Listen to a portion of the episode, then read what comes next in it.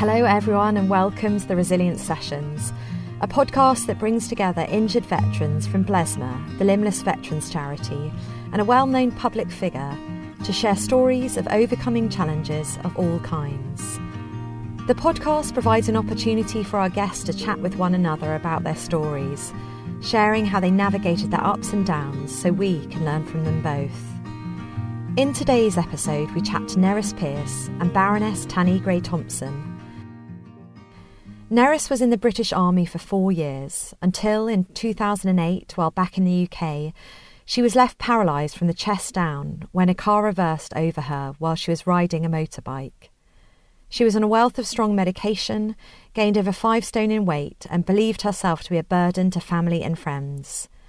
Following an invitation to take part in a Blesma ski trip, her life started to change for the better, and she realised if she was to live her life again, she had to change her mindset. Nerys now coaches wheelchair basketball, is an Invictus Games medal winner, and spends much of her time working with adults and children who have communication and behavioural difficulties. She is also a Making Generation R speaker, inspiring tens of thousands of people with her story of resilience. Baroness Tanni Grey Thompson is a Welsh politician, presenter, and former wheelchair racer. Born with spina bifida, Tanni realised age 13 that wheelchair racing was her sport. At 17, she became part of the British wheelchair racing squad. As well as winning medals at Paralympic Games in Barcelona, Atlanta, Athens, and Sydney, she secured 11 gold, 4 silver, and 1 bronze medal at World Championships, won the London Wheelchair Marathon six times, and has broken 30 world records over her career. In 2010, Tanni became an independent crossbench peer in the House of Lords, taking the title Baroness Grey Thompson of Eaglescliffe in the county of Durham. She now lives with her husband, Dr. Ian Thompson, and daughter, Caris. Hello, guys. Hello, Alice. Thank you so much for being part of the podcast. Pleasure. And Baroness, thank you so much for inviting us here to the House of Lords. Yeah, welcome. It's a rather strange and wonderful building in, in the same way. It uh, is, with wonderful carpets, we've all noted. We, we have nice, a nice wallpaper as well. And there is some building work going on, so if you hear it in the background, please just ignore it. Now, you have inspired millions of people with this amazing career of yours, both as a professional athlete and in your retirement as well. What are you most proud of? That's a really hard question because I think sometimes people expect you to pick, pick one medal and it's usually a gold medal. And, and there are races that I'm really proud of. Um, I think being part of the bid and the process for winning the 2012 Olympics and Paralympics, and, you know, that was sort of 10, 11 years of my life, culminating in the most amazing Paralympic Games. Um, 10, I, 10 or 11 years it took? Yeah, so wow. from right from the beginning of the bid, because people forget now that um, Birmingham a bid for the Games and Manchester a bid. Manchester a bid against Sydney. And...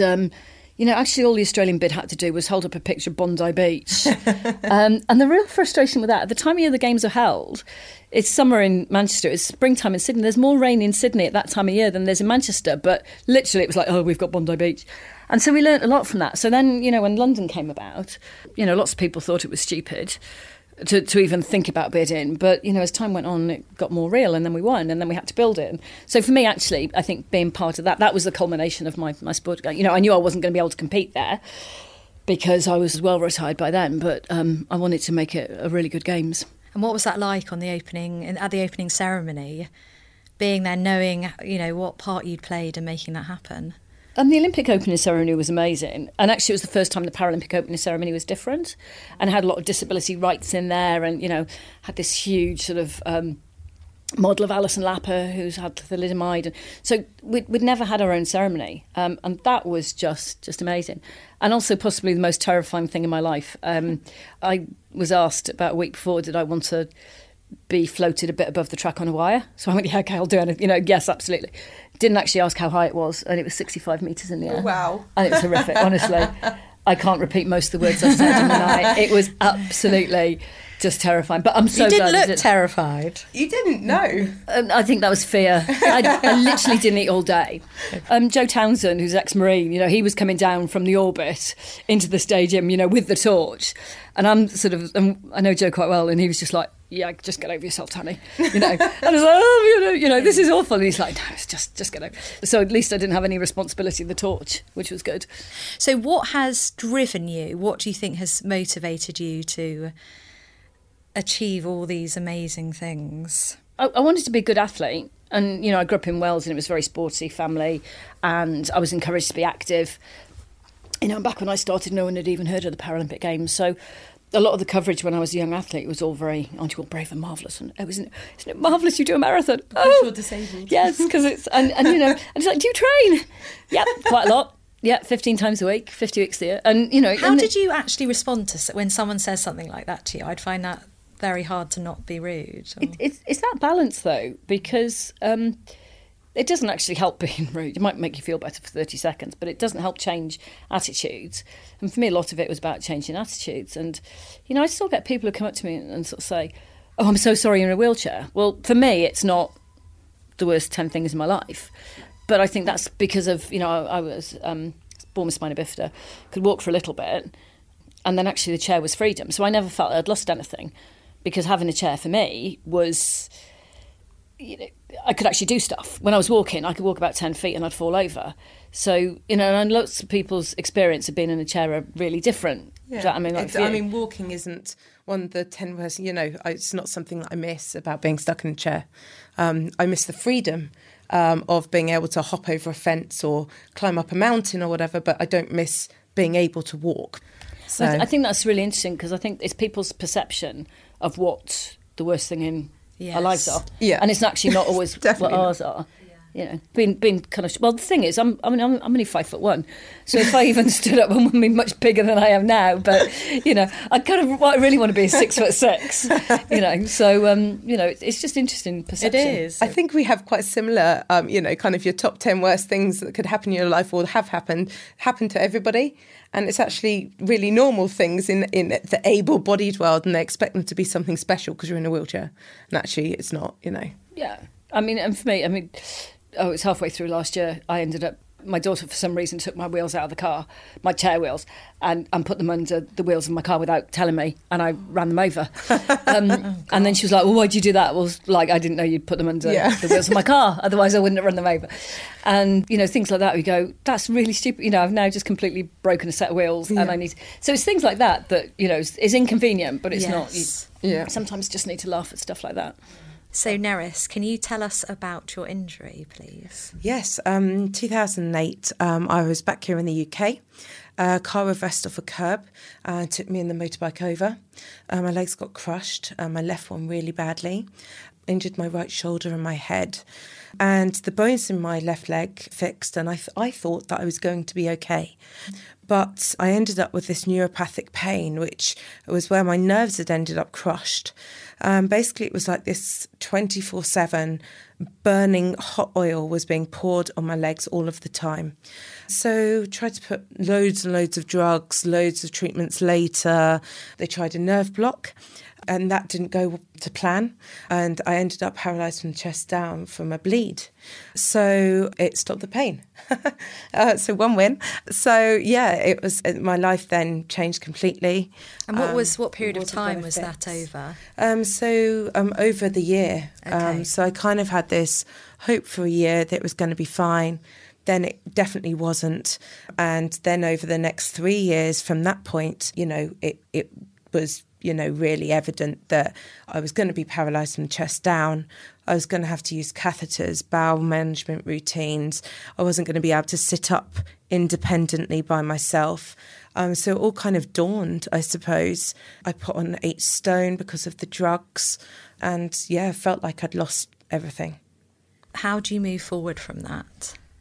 I am just forever grateful, and you know, I, I I can't explain how much support my family, my friends, turning up when I was in hospital for months and months, when I was bedbound at home, when I had carers in all the time, that they'd turn up and I'd ignore them because I thought that I I literally would have been better off, to, or they would have been better off if I was dead because they weren't wasting their time on this useless thing that I'd become, you know, this, you know, just not even identifying as a, a person anymore, just this blob that was just taking up family and friends' time, effort, and I'd ignore them. You know, I wouldn't answer the phone. I'd, if they came round, I'd turn my head and just not speak to them. I just wanted them to go on with their lives, but they kept turning up and they kept coming round.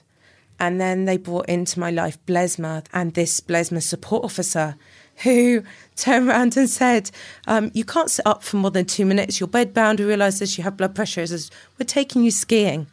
And I looked at this guy as if he was crazy. And the, you know, the conversation ended with my sister turning around and saying to me, Get on the plane or I'm leaving you at Heathrow Airport. And I couldn't even comprehend I mean, I couldn't function at home, let alone in Heathrow Airport for two weeks. So I got on this plane and they changed my life forever when I got back on that ski. And, you know, they got me off the drugs and into elite sport and back me pushing me to be better, to do something with my life. And then to watch my family and friends that stood by me come with me on that journey. Just, yeah, the turnaround was and you know my parents my parents are still really harsh you know i won an open open water swim event for able-bodied people and my dad was like oh well weren't you weren't you faster than that you know and i was like you know there's Cheers, there's dad. always that expectation yeah. there's just above but always in kind of a supportive jokey way you know they wouldn't care if i came last they'd still be there. You've achieved so much in your in your career and within sport as well. Um, what are you most proud of? So I went obviously during the accident, and it took away not just for me but for my family what they expected of my life. And my parents had put in all this time and effort making me well rounded and independent, and suddenly I'd lost that. And so for me, it's about getting back that feeling and my parents saying that I am independent now, I am well rounded, I can still achieve things, and other people seeing that and being kind of pushed to improve their life. So, whether that's taking that 10 minutes to take their children out to play football or walking that extra bus stop to lose the few pounds, whatever it is, but it's being able to and it's always that word, isn't it? Inspire, but being able to show people that they can make little changes. And my accident left me in a position where I could help people affect change in their own lives and I've really loved that. And you both you've mentioned there about your family how much has your upbringing impacted the person you are today? Oh my my family's crazy, and uh, my my mum's Welsh as Welsh can be. Good. I'm feeling a bit left out up, Welsh front, Brought up in Llanelli, um, but um, I had a bit of an interesting childhood because um, uh, my mum's completely blind, and my dad is what people term as able-bodied, and they met in an unlikely situation. My dad was a taxi driver on the side, and my mum's had this amazing career in the prison service. My dad's this engineer, and they always pushed us to be outside and be better every day.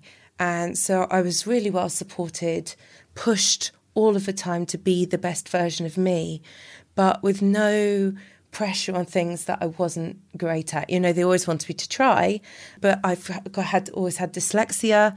English has never been my thing, but you know, they they accepted that, and I'm great at maths, so let's move on. You know, so they kind of showed me that different is okay, and different can be brilliant. Okay. So I'm just really fascinating because you know I've got a daughter who's just about to turn 17 and suddenly people now talk to her, not me, oh, which yes. I think is very interesting. And and so, what was your experience of, of having a mum who's disabled, and and how did people treat you differently as you were growing up because of your mum?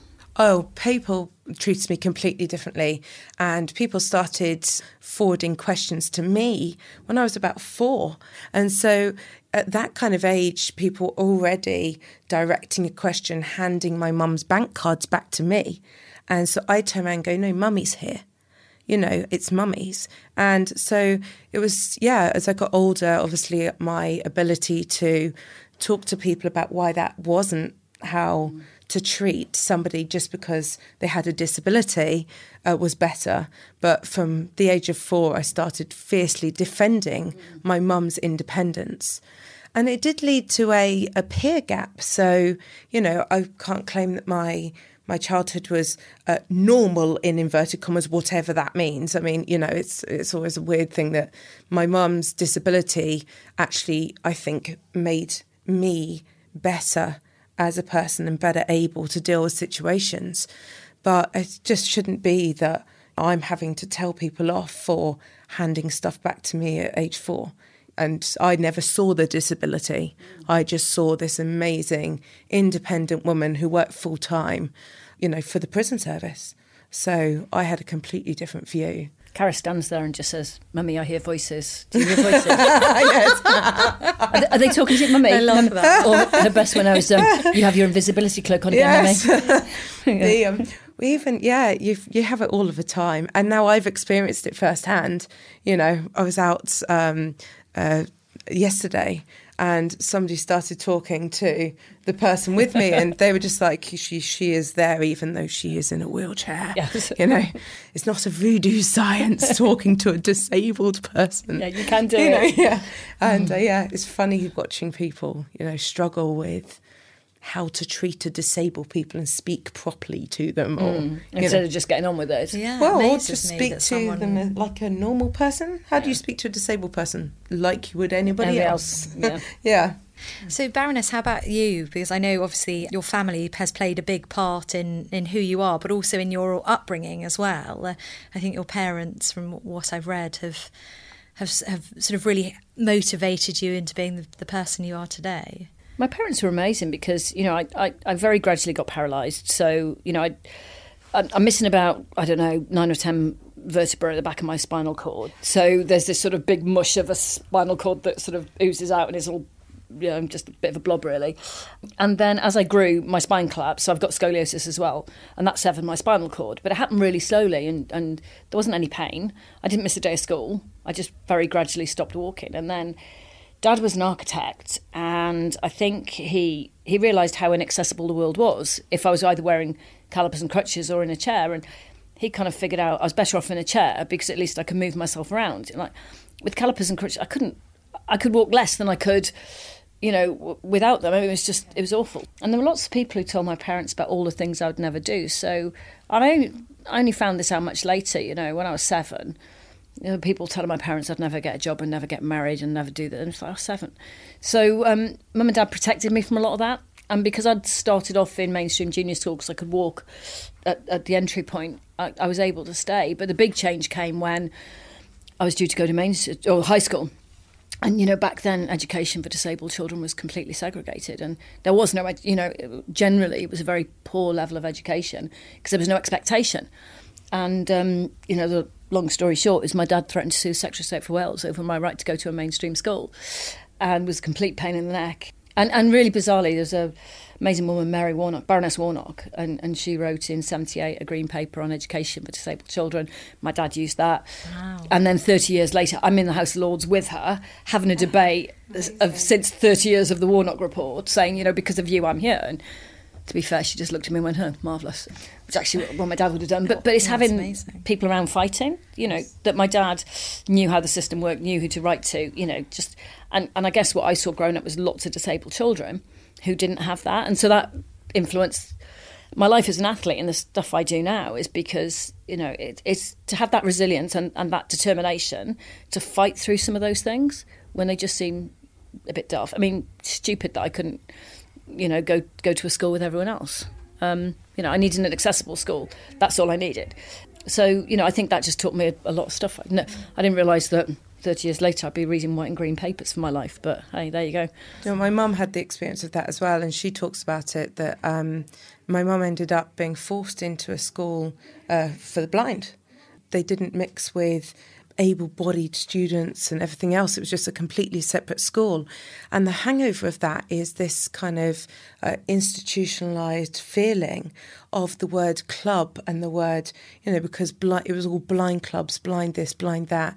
And, you know, so my mum's still kind of uh, dragged by that. So I'm, you know, it's amazing to see what you guys are doing here, really fighting for the rights. And I've now been into schools with Making Generation R, and you see wheelchairs cutting around and walkers, and they're just completely integrated. It's brilliant see. There's an amazing hashtag at the moment called Ask Don't Grab, and it starts off around visually impaired people, but it's widened out into wheelchair users, and you know, saying it's not okay just to start pushing somebody, you know, around, and. Um, person who started Dr. Amy Kavanagh, people have just come up and grabbed her. And what you're saying about what happened to your mum, yes, and she just happens to work relatively close to the RNIB. And she said the number of people who come up to her and say, "Do you want to go to the RNIB?" And you know, and and she, you know, recently it was like Hoppers Date at night. yeah. And she's like, "No, because we don't all live there." Yeah. You know, just going for a drink. Actually. Yeah. and so it's things like that, you know. It's, but actually, some of it I think is useful that we can within sort of you know that there is a disability humour and that we can find sort of something amusing in that in terms of trying to to educate people Absolutely. to, to just think differently about how we behave. Mm. And I think even just what you were saying there about you know when I said oh why aren't you just being rude but rudeness doesn't make change happen no. and even just in the smallest conversations it's about making that change um, so even now i definitely find that humour and good nature get me much further than having a go at somebody, you know, not being able to get off a train, you know, to- accessible toilets being filled yeah. with You've got the right audience stores, yeah, you know, Hoovers. so gone into schools and there's been an accessible toilet, but you can't get into it because they're using it as their paper store, you know, and it's worked much better for me and I've had better influence over making change by saying, oh, well, you know, I know it's inconvenient. Any chance we can move the paper so that I can go to the toilet? it's kind of the same thing, sitting there looking out the train going, hi, help, you know, yeah. rather than getting angry about it, has meant that they've really kind of, you know, my local train station on Ascot has really, uh, they've given me a, per, a number to phone them. Um, so when the train that I've, station I've got on forgets, I can ring them and go, I'm stuck on the train on platform two. And they wouldn't have given that out if I'd have been, you know, argumentative and in their face and aggressive and I just don't think it helps. Because Baroness, you're on the board of the Transport, Transport for London, aren't you? oh, well, right? I was. Oh, yes, okay, yeah. fine. you jump ship. yeah. I mean, it's interesting because you look at sort of, well, I think it's interesting, transport in London, and, you know, it is different from the rest of the country because of the connectivity, and, and big cities are different from rural areas. And, you know, about a third of the tube, London Tube, is step free, but you know, it was built 150 years ago when women weren't allowed out on their own, let alone, you know, us. And so, um, you know, there's there's a huge amount of work trying to get it to be more accessible, but it's also, you know, there's the the, the physical infrastructure. I tweet a lot about trains because that's so important for so many disabled people. And I did have an experience that, um, you know, you talked about using humour. I was at a train station and my ticket wasn't working, and a member of staff refused to allow me through the barrier that I could fit through and was trying to send me to the wide barrier and then said, you know, people like you can't make that decision about which barrier you go through. So my defence mechanism, what do you mean Welsh people? Stop. And went, oh, sorry, oh, did you mean the wheelchair? um, got a bit confused there. And, and so for me, that's the only way I can do it. And to be fair, he sort of stopped. But, you know, th- there's also the bit we shouldn't have to, you know, always just try and find humour or just suck it up because that, that's not always easy to do because that's, I think, you know, maybe if you've got, you know, lots of skills that you can draw on, that that can be okay. But for a lot of people, that the daily low level discrimination they face is just really wearing, really tiring. And you know, it's just not appropriate. And it's about that kind of constant. You've struggled to get off the train, you struggle to get on the train, then you get to a hotel miles away, and then you can't even get into the room that you need to sleep, and you've got to function the next day. And occasionally, it does just tip over the edge, and you know, you have to wheel away into a corner. And people say to me, Well, why didn't you complain? I was like, Because I would spend my entire life yeah. on a complaint, and that only makes me feel negative and bad. And so you have to pick your fights. What social media allows is a community of disabled people. And it's changed, you know, we, we, we don't have disabled people protesting in the same ways they did in the 70s and 80s because you know, we, we don't get disabled people chaining themselves to. Actually, one of my colleagues here, she chained herself to carriage gates. I think in the eighties for, for disability wow. rights, which is so cool. But but social media allows that connectivity, which yes. I think is really important in terms so of important. highlighting some of those issues. Do you know, it's amazing support as well to feel that you're not the only one, and that sometimes those things like the train, you know, whatever it is, you kind of end up feeling victimized, like you victimized. Then you see the wider problem, and it's actually not just me. It's and so you have that kind of support network in like a weird way that's not me and you have talked, but you've had a problem getting off and on or whatever, or curbs not being dropped or whatever, and I've got the same problem. So now I feel less like taken, you know, yeah it's less personal personal yeah. yeah. i think i had the same things when i was before i ended up in a wheelchair and that is that you have ebbs and falls of you know um, things building up on you and then you hitting a major low point and then you working them out um, just now, obviously, I'm more I'm more isolated because I live by myself. I train by myself, so and I put a lot of pressure on myself. So it's things like putting socks on. Some days my legs spasm and it takes me 20 minutes to get one sock on.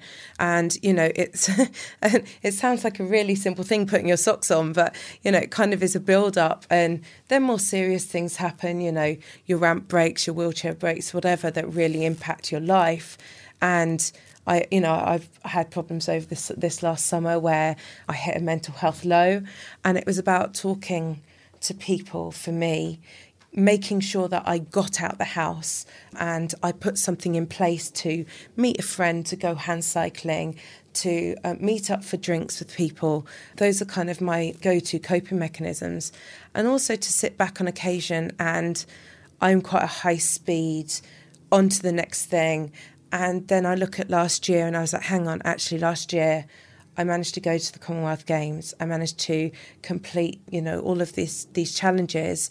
I managed to go and do Making Generation R and face my speech and dyslexia demons. And sometimes I just have to write down in a notebook those things that are positive that I've achieved, so that on my dark days I can uh, force myself to open that book and just take a look and take a breath because yeah, you can feel like you're sinking, and actually you forget how far you've come, and losing eight stone, getting off all the drugs, whatever it is. Yeah, it's just for me writing those down because otherwise I kind of cuff them off as things I should have done.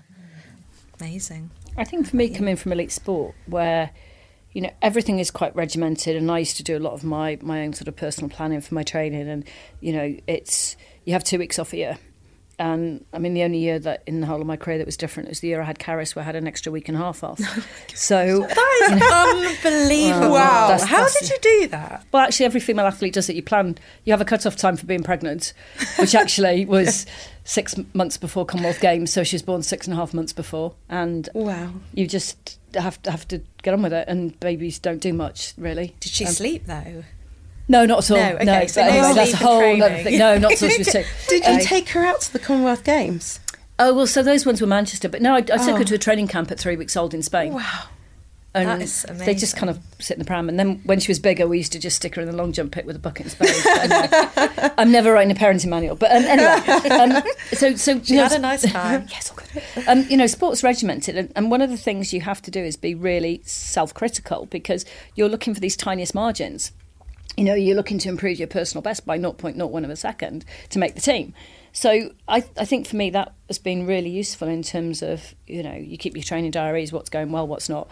And, and you know, what you're saying about finding those moments where, you know, things are going better than you remember and, and, and just trying to find that, that balance in, in what you do. But I think for me, the, the, the pressure I feel as I live in the northeast of England, I work in London. You know, I'm guilty when I'm away from my daughter, when I'm home, when I'm whatever I'm doing, and and I think I've learnt to to just not feel some of the guilt that some people would like me to feel.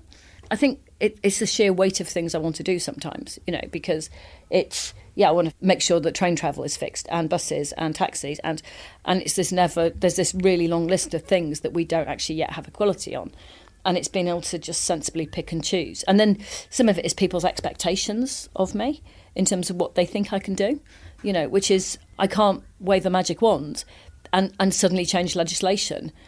And although I do have one person who writes to me on and off, asking me to introduce a private members bill to ban one particular person from the TV. And you have to say, I can't do that. Yeah. But anyway, but you know, it's, it's some the, but, but sometimes it's the expectation that people think that just because I used to be an athlete and I do this, I can just click my fingers and stuff will happen. I can influence and I can nag and I can be a pain in the neck and I can change things, but but it's not always in the way some people imagine.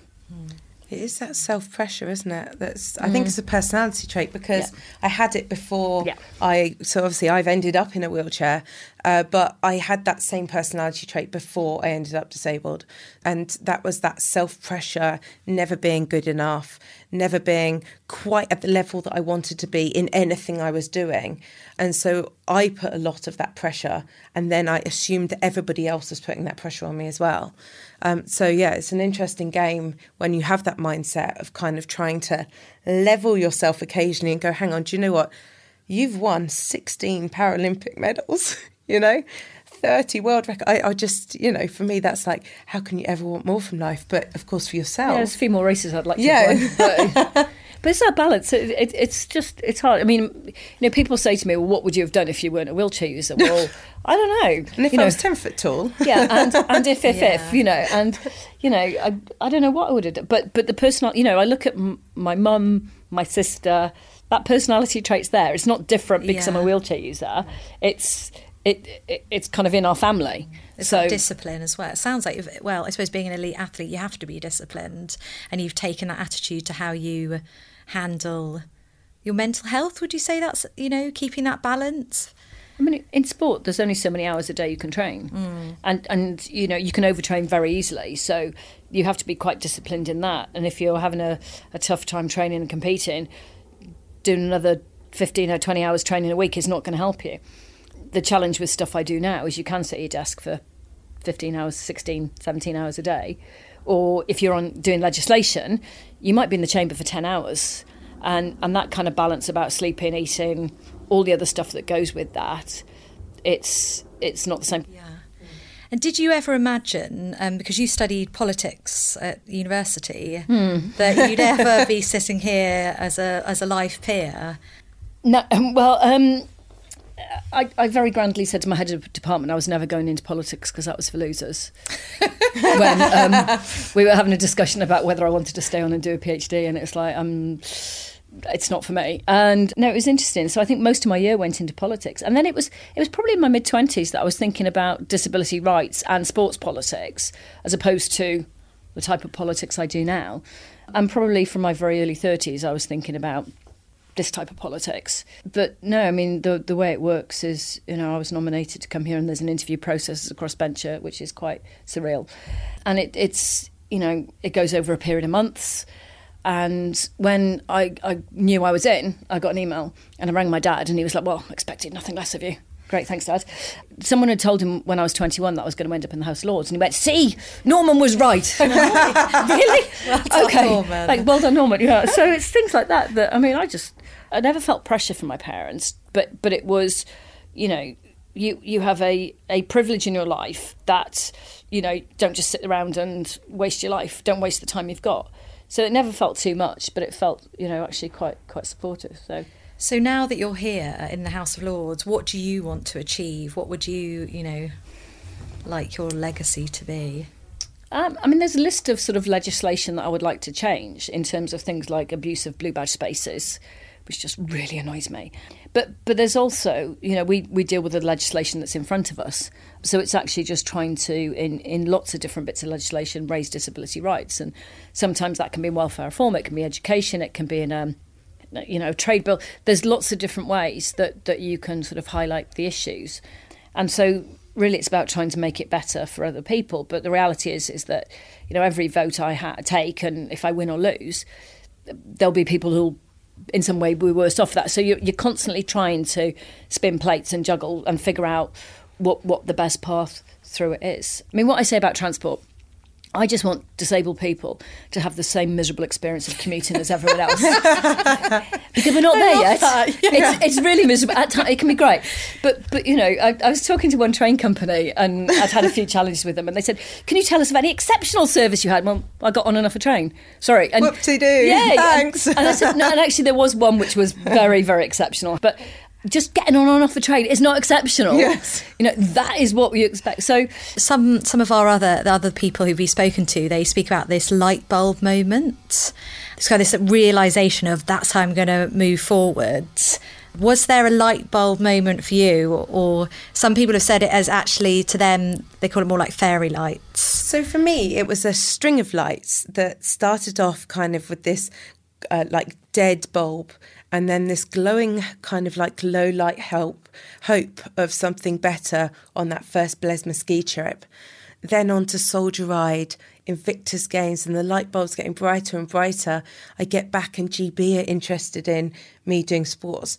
I never thought that i'd be you know anything. So yeah it was that kind of brighter and brighter and brighter light bulb that occasionally gets dimmed, but then the next light bulb is, is coming. So for me, it's a string. You've given the best, most creative description. Yeah. So I was like, yeah, it's a light bulb, you know, basic. But um, can you relate to that, this idea of a, a light bulb or kind of that's a moment of clarity? Uh, it was my first wheelchair race I did. I think I was 12 and school 12. sports day. And, you know, I played lots of different sport and I swam and I did horse riding and I really enjoyed all of it and basketball and tennis. And but my, my first wheelchair race I did, and I remember thinking, that's it. And, you know, I joke, but every decision I actually made from 12 was about me doing wheelchair racing. So down to, you know, I went to Loughborough University because mm-hmm. that was the place to do sport and, you know, where I lived and who I trained with. And so it, it was all very much from that moment in time. And my parents encouraged me to play other sports until I was 16 because it was good to play other sports to give me something else to do and to just helped me realise that wheelchair racing was it. But um, yeah, uh, from 16, I, I pretty much only did wheelchair racing. Um, but but it was that, that very first race. I remember almost every single push of that first race. Not sure I'd ever want to race you. I definitely would these days. Um. so, a question I was going to ask: You've obviously made so much change happen, and you still are doing that. For those listening who are looking to make change, maybe in their own lives or in their own communities, what advice could you give them? You have to be passionate about something and care and that's that's the first step you know you've got to be bothered. And there's loads of my, my grandmother had an absolutely awful saying but i can't think of another way to say it but there's a hundred ways to skin a cat. Yes. It's awful. It's but there's loads of different routes round and it's looking at every single solution that's out there or and it might not be the route that you want to get there. Um, you know, I go into schools and I, you know, say to youngsters, you know, if there's something you care about, because most young people say they don't care about politics, but actually they do. What they might not care about is the politics in this place. Um, and, you know, it can be letter writing, it can be having a protest, it can be, you know, writing to the newspaper. There's lots of things you can do. You need to get other people around you. But, but you need to be able to stand back to, to, to kind of open yourself to those, those new ideas. And then change can happen on lots of different levels if, if, you, if you want it to. Setting small goals as well, just ways to, to go forwards. And then you've got small goals along the way that they can achieve. And once you've achieved one thing, what else can you achieve? What else can you do? And I think for me, that's really helped. So take small little chunks and achieve one thing at a time. And then suddenly you look back at the big picture and you've achieved a lot. Brilliant. Well, thank you so much.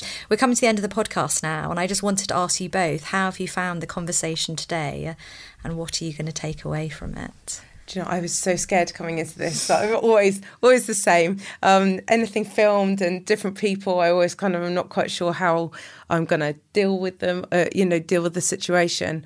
But you've been really engaging, really relaxing. So thank you. but I think for me, it's listening to Tanni about the things that we still need to go forwards and where, what I can do to progress disability rights and equality and maybe I, I, that I need to take more responsibility for those certain things and not just cuff over them. So yeah, no, I, just, I found that really interesting. And I think for me, it's it's it's about the people you have around you, and you know, I I don't need to be the one that that does the change. There's loads of ways to affect change, and it's about building friendships and networks and whatever you want to call it, and just finding other people who'll join you in the fight. Because actually, when times are hard, you know, I, have worked on some really, really difficult legislation here, which you know has opened me up to sort of a level of personal abuse and just you feel like you're smashing your head into a brick wall. And one of the things that's made it better is is having one of my ex training group ring me afterwards after a really difficult debate. And I remember him saying to me, "You should have brushed your hair before you go in the chamber." but, Seriously, after everything I was doing, that's what you do. And, and so for me, it's, it's having that network. And, and actually, it's always about meeting new people, finding that network, and, and finding the things you can work on together, which is always really positive. Brilliant. Well, thank you so much, Baroness Tanni Grey Thompson and Nerys Pearce. Thank you very much. Thank you. Thank you to everyone in our production team. This podcast was generously funded by Blesma, the Limbless Veterans Charity, delivered by the Drive Project, supported by Openreach, and presented by me, Alice Driver, creator of the Making Generation R campaign. Huge thanks go to Cy Harmer, whose idea lit the torch paper of this podcast, and to you for listening. If you've been affected by any of the issues discussed, then please take a look at our webpage or show notes where you'll be able to find more information on support services. Should you like to listen to any of our veterans' incredible stories, they are available as part of this podcast series. The Resilience Sessions grew out of the Making Generation R campaign, a project that trains injured veterans from Blesma to tell their stories, so far to over 100,000 people from the young and vulnerable to frontline services and first responders across the UK. To find out more about Making Generation R and to book a free talk and workshop if you're a school, just Google Making Generation R. If you'd enjoyed listening today, then please do subscribe, give us a five star review, and share it with your family and friends. You never know who it might help.